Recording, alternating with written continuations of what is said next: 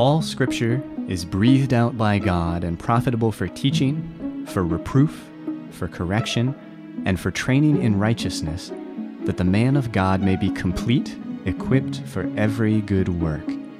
That was 2 Timothy chapter 3 verses 16 and 17 as read from the English Standard Version. This is the Essential Bible Studies podcast. I'm Matt Colby. And I'm Tim Young. Our subject for this podcast is Bible versions.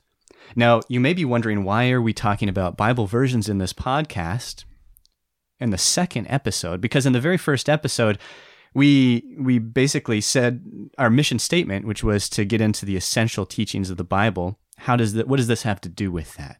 Well, if you are looking to study the Bible, one of the first decisions you're going to have to make is which version of the Bible you want to use as your main version of the Bible. And and Tim and I in our own lives have had to come to that decision and and look at the reasons behind why we might use one version over another or when we might use what circumstances we might use uh, one version of the Bible over another. And for this podcast, we had to ask ourselves the same question What is going to be our main version that we read from in this podcast? And so this seemed to us like a natural subject to cover towards the beginning of this podcast so that we're all on the same page and that we're equipping you, our listeners, with some of the knowledge to go ahead and select your own version of the Bible that works the best for whatever purposes you need it for. Does that make sense, Tim? That totally makes sense. You know, we're talking about our tools, so when we're working use, with the Bible, want to use right ones for the right reasons. Right. Yeah. And, uh, I like how you've left us on a little cliffhanger because you haven't said which one we've chosen yet. No, I think good. Oh yeah, stay tuned. I'm not. I'm not going to say it until we'll the end. and we'll say which one we're going to be using as our main Bible. Yes. So, and uh, we'll have a little ceremony. We'll say the winner is. Yeah. We'll you might have figured it out already if you've uh, been paying attention. I'm not giving you any more clues. So, anyway, there's a lot of versions of the Bible out there, Tim, and we know that that's mainly because the Bible was not originally written in English. It was written in some other ancient languages. Isn't that right? Yeah, that's right. Way back when, when the prophets of old were writing down the Word of God, inspired by God to write these things, they were Hebrews. And so they were writing and talking in archaic form of Hebrew. If you go to the land of Israel today, they speak Hebrew, but it's very different from the Hebrew that they spoke thousands of years ago. Right. So this language you have to be able to take and understand in its archaic form and then translate it into English. And so you can imagine how difficult that is, but it's also how difficult it is to go from one thought process, you know, culturally, socially, this is how they thought, and put that into our context in the 21st century into an English frame of mind to understand these things. Now, that was the Old Testament. It was written in Hebrew for the most part. If we want to get technical about it, there was also some passages that are in Aramaic. Right. Not not many, but a few. Not many, but a few, and that's that's interesting. I have here in my notes is 250 verses. So yes, that's but that's out of a total of like 23,000 in the Old Testament. Right. So you you see that in context, right? So, you realize yeah. how few it is. Biblical Aramaic. So you've got another language to deal with. And then by the time the New Testament comes around, which is hundreds of years after the, the Old Testament. Yes. The main language, what do you call it? The lingua franca. There you go. Wow. The day and age. Well, good for you. Yeah.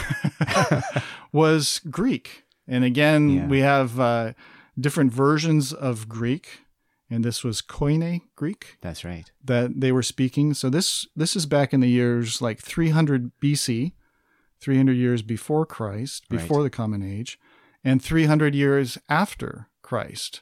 They were speaking this type of Greek.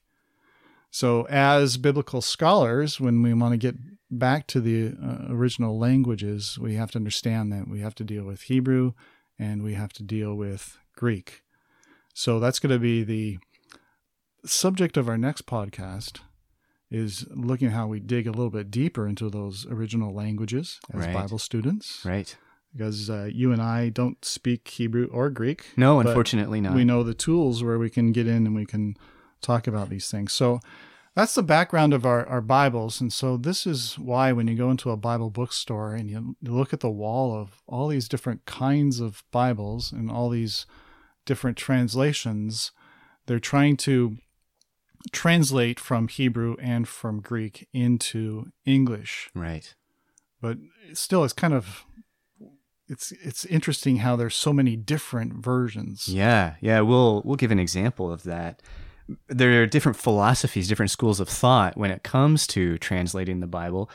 One of the difficulties comes from the fact that these languages, the ancient Hebrew and the ancient Greek, are what are referred to as dead languages, which Mm. means that there's no community in the world today that currently speaks those languages. They've they've not been used in sort of the common vernacular for a very long time. And so there's an entirely dedicated field of study just to learning the intricacies of those languages. And so that's where we come to the different types of Bible translations. So there's there's different schools of thought, uh, different types of translations from the Hebrew and the Aramaic and the Greek into modern languages like English, the English that you and I speak today. So here are the three sort of broadly defined categories of the types of Bible versions that are out there. So these are the philosophies. These are the philosophies, not the behind it. versions themselves. Because if you walk into a Bible bookstore and you you'll see how many different versions of the Bible there are, are on the shelf, it may seem a little bit overwhelming. So we're going to try to help you understand, you know, sort of pare it down and, and put these into categories so you understand the philosophy behind how they were translated. So of those philosophies, they're they all fall into sort of three categories, which are kind of a spectrum. So if you imagine it as a spectrum, sort of like an odometer on a car from the left to the right.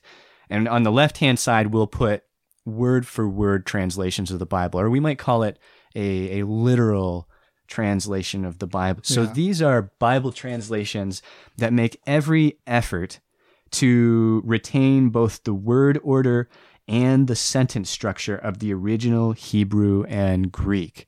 So they're trying to be as accurate as possible, which is very difficult to do because they're different languages and there's always something that's lost in translation, right? Yeah. So Matt, I have a what's called an interlinear Bible Right. where it has the original language on one line and the exact uh, English words right underneath it. So it's it's very interesting to see where there are gaps, right? Sometimes Yeah. there may be It- no direct equivalent. Right. And if you read it, the English, the word for word, it often doesn't make any sense because the words are all jumbled, they're out of order and, and those That's kind of right. things. So, but it's very like one for one. That's like the extreme aspect of uh, literal word for word translation. Exactly. So even a literal word for word translation is still trying to put the sentences in order and the words in order in a way that you and I can understand it in the Yeah. language that we speak today. So don't think that it's just this jumbled mess that you can't understand. It's still very readable for us today. That's the point.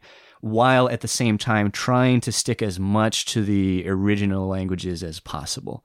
So that's that's on sort of the left-hand side of the spectrum that we're painting, a word-for-word translation. So if we go to the far other side, so to the right-hand side of the spectrum, you have what we might call a paraphrase translation, right? This is a translation that is written with modern language and figures of speech that we might use today to try to capture the thought or the essence behind the original text. So the further to the right you go on the spectrum, the more they're leaving behind any effort to try to be as accurate to the literal text as possible, and the more they're trying to speak in the language that we speak today, to the extent that they'll use figures of speech that we might use today to try to give us a better idea of what the original writers were trying to get across, right? Yeah, what they were thinking. Yeah. Yeah. In terms that we can understand. Right. So so those are the two sort of polar opposites. And then in the middle, You have Oh, wait- a minute, because you were saying that at the the extremes. It almost reminds me of a political, like conservative to liberal. oh sure, and that was I, see. Yeah, no, it was not my intent to paint it in that way. but it is like, that. Although It's it is a little bit like, that. yeah. yeah. it's true. So, in the middle, then Yeah. the uh, the the moderates. Should we call them the Moderates. moderates Yeah, in the middle? moderates, yeah. we we'll call these uh, they're generally referred to as a thought for thought translation so it's kind of walking the line between a literal translation and a paraphrase translation I've, I've heard the word dynamic too. okay i like that dynamic Yeah. yeah. that's a good word for it and the the general goal then is to try to produce in the language of the reader so f- in english for you and i the closest equivalent both in the meaning and the style of a translation from the original languages Mhm. so they're trying to sort of have a little bit of both. They're still making an attempt Yeah. to follow the literal translation to an extent, but they will vary from that if if it will help in our understanding of it and, and perhaps use some more modern language to, to give us an idea. trying to get the best of both worlds. Exactly. Now, having painted that spectrum, you can probably imagine that there are uses for all of these different philosophies of translation depending on what you want to get out of the Bible, right? There's probably a place for a lot of these different translations depending on where they fall in the spectrum. But Tim, what are some examples? What are some examples of word for word translations, literal translations of the Bible? Let me do this. Let me just. I'll sh- I'll shoot a couple translations at you, Okay, yeah, let's do that. and tell me your impressions of where these fall, Sure, sure. and we'll, we'll get a little bit of feeling for these different translations. Sounds good. So let's. The first one in the English language has to be the King James Bible. Sure. Where does that fall? So the King James Bible falls pretty squarely or pretty far to the left on our spectrum. It is definitely a word for Would word. that to be the left or the right? I don't know. well, okay. if if you're equating this to to uh, po- political views today, then I suppose it would be on the right rather than the left. This is where our, that analogy falls down. Uh, Yeah. Okay, let's leave that behind. let's forget about that, and whether it's the left or the right. And I'll say that that it's definitely a word for word translation of the Bible, a literal translation of the Bible. The King James version of the Bible was a monumental achievement, and it's it's also the I believe the oldest translation of the Bible that's still commonly read today. Yeah. Right, so it's over 400 years old. I believe it was 1611 It's incredible. that it was published, Bible and translation to last that long. it's Yeah. it's amazing, and it was revised in 1769, and the you can actually see the difference there. The, the version that we read today is still the King James version, but the the original 1611 version we probably wouldn't be able to understand it. The, Right. the English that it's written in was was so antiquated by our standards that they we even kind of spelled things it. a little bit different. Yeah, that's right. Whereas the version that we have before us today is is pretty understandable. It does still use mm. some language that's difficult for like the us. these and thous. the these and thous. well, that's where the New King James comes in, right? That's where the New King James comes in. Do you know what year the New King James was published? I don't have that I don't have it at the top of my head. Okay, I'll well, it's Google newer. it. It's newer than the old King James. it's more modern language. So, and that so that's where the New King James sort of fills that gap. well, they Um, get rid of the these and thous with yes. yous, and they just try to stay true to the original, right. but get rid of all that kind of old archaic kind of things that can be in the new in the King James. That's right. That's exactly right. So the King James falls in the Literal. literal, side of the Okay. spectrum. I mean, I'll give you another one here. Sure. This is a very popular Bible, the Yeah. NIV. Right. Okay. Uh, I think the NIV is the most commonly used Bible today, or the most popular. Yeah, New International. the Version. New International Version. And that kind of falls in the middle of this spectrum. Okay. That's sort of a thought for thought or a dynamic Yeah, translation, as you said. It's kind of in the middle, right. right? What else you got for me? How about the message? Okay. Yeah, the message. So the message is very much a paraphrase translation. I I'm not aware of a version that's falls further in the in that Yeah, spectrum. I was right. going to say to the right, but whichever way your spectrum falls. To Um, the left. The, to the left than the message. Uh, the message is is a paraphrase is paraphrase. It's uh, uh, Yeah. very very far to the left. How about the ESV, the English Standard Version? Ah, okay. Well, we're so we're going back to the other side then. The ESV, like the King James version, is is what we would call a literal or a word for word translation of the Bible. Great. Uh, another one of my favorites, the Net Bible, New English Translation. Yeah, the Net Bible is great. I know you and I both like Yeah. the Net Bible. It falls in the middle. It's more of a dynamic or a thought for thought translation.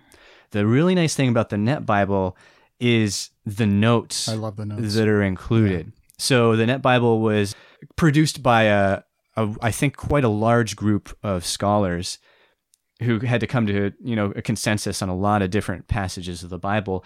But what's really nice about the Net Bible, which I think it stands for the New English Translation, Yep. right? That's the acronym.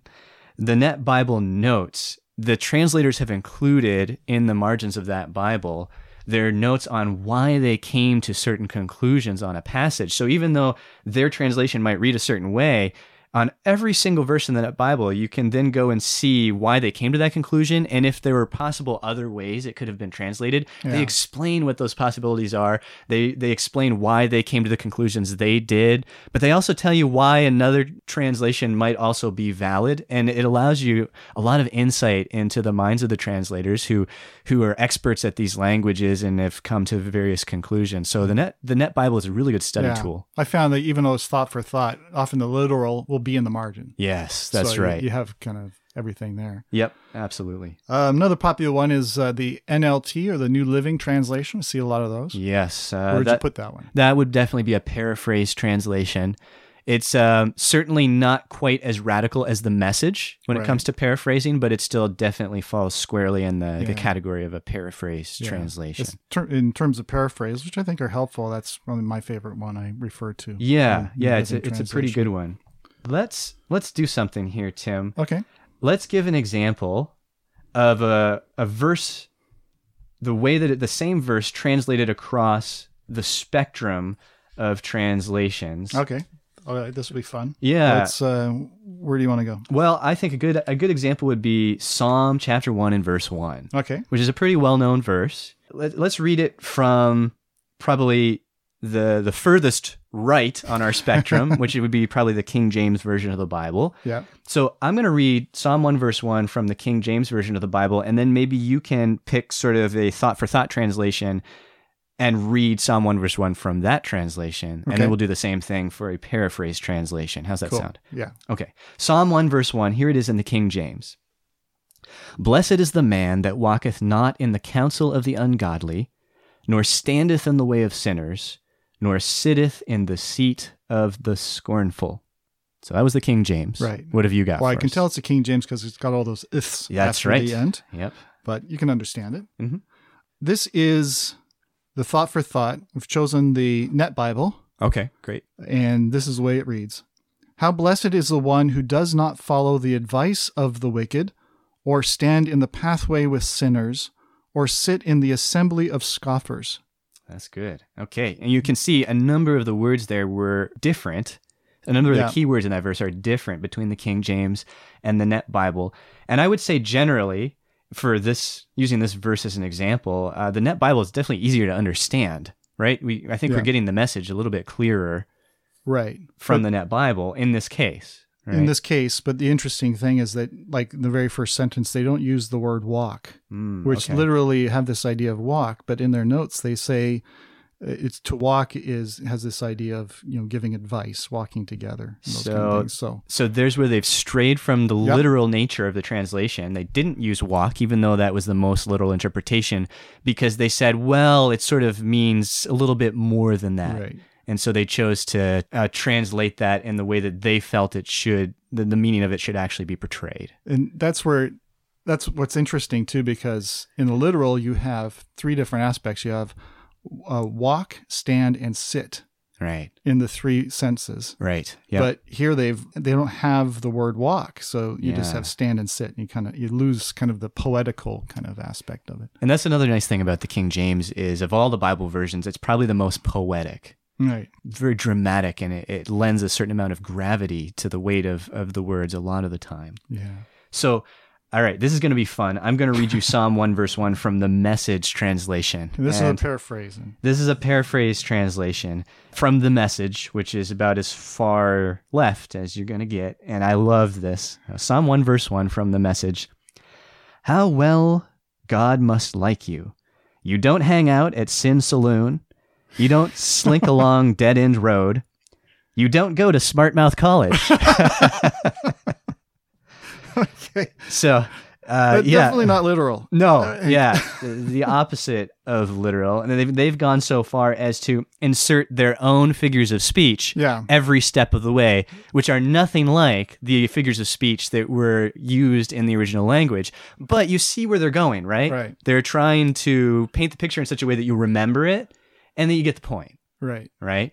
Although it's a pretty dramatic departure Yeah. from the original And language. so yeah, that message uses a lot of slang, which sometimes to me just seems a bit irreverent Sure. to the original. right. But it yeah, paraphrases are helpful because they kind of really bring out the thought or the feeling behind it. But you have to realize that they're giving very much their interpretation of a passage yeah. rather than the, the way that it literally reads. But that's the hard thing about languages. They have idioms. Yes. They have uh, ways of saying things. So we, we might say chip off the old block. Right. But, but we said Somebody that, we back say that ancient 2,000 years ago. Yeah, nobody would right understand what in their mean. language and they're like what But they they have the same thing. Yeah. And I ran into one of these just last night at Bible class. okay We were studying Exodus. It was talking about in the King James. It says those who came out of the loins of Jacob. Yeah right think came out of the loins. Well, the the word loins there is the word thigh. yeah But in the more modern translation, it just says the descendants of Jacob. right But which Yeah. is really what it is. It's also one of those kind of wonderful times that the King James is very literal right because the, it's coming from the Hebrew, which True, means true, the thigh yes. of Jacob. right That's Yeah. the literal idiom behind it. And you think thigh. And it starts you down a pathway of looking at maybe the thighs in scripture and realizing that it was an important part of thought of the Hebrews. yeah And in Genesis, Jacob actually tells Joseph, Put thy hand underneath my thigh. right And you start realizing, oh, there's the thigh again. So that's one of the benefits of a literal translation. yeah there are so many bible themes that will be lost Yeah. if you depart from a literal translation Right. So that brings us, I think, to the sort of a conclusion of our thoughts today, because we wanted to arrive at a version that we're going to use for this podcast, right? Right. And I, I suppose I should say that this doesn't necessarily mean we're telling you this is the version you should use, Right. but we do recommend this version. Okay, should we just go ahead and say it, Tim? Drum roll. Yep. Uh, we like the English Standard Version. That's the version Right. we're going to use for this podcast for, I think, two reasons. We like one that it's written in the common vernacular. So this is this would be the biggest challenge with the King James, which we also really like, and, Yeah, and both of us of are very for it. familiar with the King James. But it's sometimes difficult to understand just because Mhm. it's written in a outdated language. The ESV doesn't have that problem for the most part, but also it's a very good example of a word for word literal attempt at a translation of the Bible, Yes. right? And so for those two reasons, that's why we've arrived at the English Standard Version as sort of the the main version. If you hear us reading from a version, we don't say what version it is. You can assume it's the English Standard Version of Right. the Bible, right? But we'll also say that whatever version you choose is your baseline version. Don't just use that version Right. if you're going to do Bible study. Right. I will say that my baseline study Bible is still the King James because I believe it preserves the best literal reading and captures some of those surprising echoes that I've already given an example for. And I'll use that as my baseline, but I'll also refer to the ESV, New King James, the uh, New American Standard Bible, because they're all very literal Bibles. But then I'll go on down the line. You'll look at the Net Bible, especially the notes and the NIV, and get into paraphrases from there. But you really, I really think you should start from the most literal to the paraphrase. So we would definitely encourage you to not only have one version of the Bible. You need to pick a baseline version, but always compare translations to help you in your Bible study. Another thing that we should say to you is there are some Bibles that have uh, only the New Testament. Have you seen those? Yes. Yeah. So it's missing more than half. we would not recommend those. You want a complete Bible. The, Right, absolutely. it- the general, if you understand the full context of the Bible, Old Testament and New, then you'll start to understand that the Old Testament is absolutely critical to your understanding of the New Testament and to understanding the purpose of God in general. So, so definitely make sure you get a Bible that has both the Testaments, Old Testament and New Testament.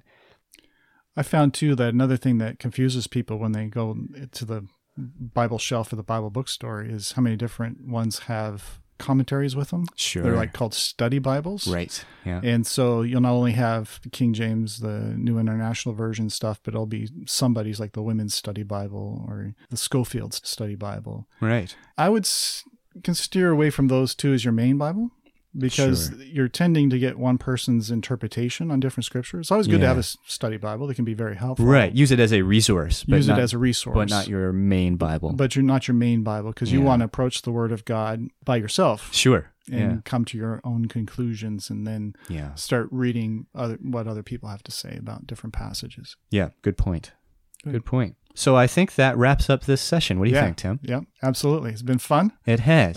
it has. And I, I hope. And I, I just want to congratulate the ESV Bible. I think we're so proud Yes, of you yes. that you actually uh, won the award. yes, I know. I know the translators would be so thrilled to hear that. so thrilled that we're using the ESV. so prestigious to have been picked by this podcast. All right. All right. Thanks very much, Tim. We'll see you next time.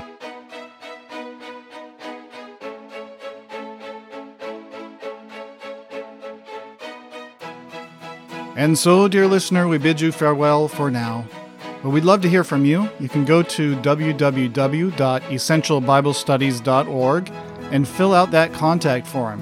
It would be super if you could give us some comments or questions, and we'd love to use them for future shows. If you're on Facebook, then search on the Essential Bible Studies podcast and like our page. Can comment there. You can also stay up to date on Instagram and Twitter. And did you know we're on Spotify too? It's our hope that you enjoy this so much that you'll share it with friends and family. This is a Christadelphian podcast supported by the Book Road Ecclesia in beautiful Ancaster, Ontario, Canada. Until we meet again, dear friends, I pray to God that you may grow in the grace and knowledge of our Lord and Savior Jesus Christ. To him be the glory both now and to the day of eternity. Amen.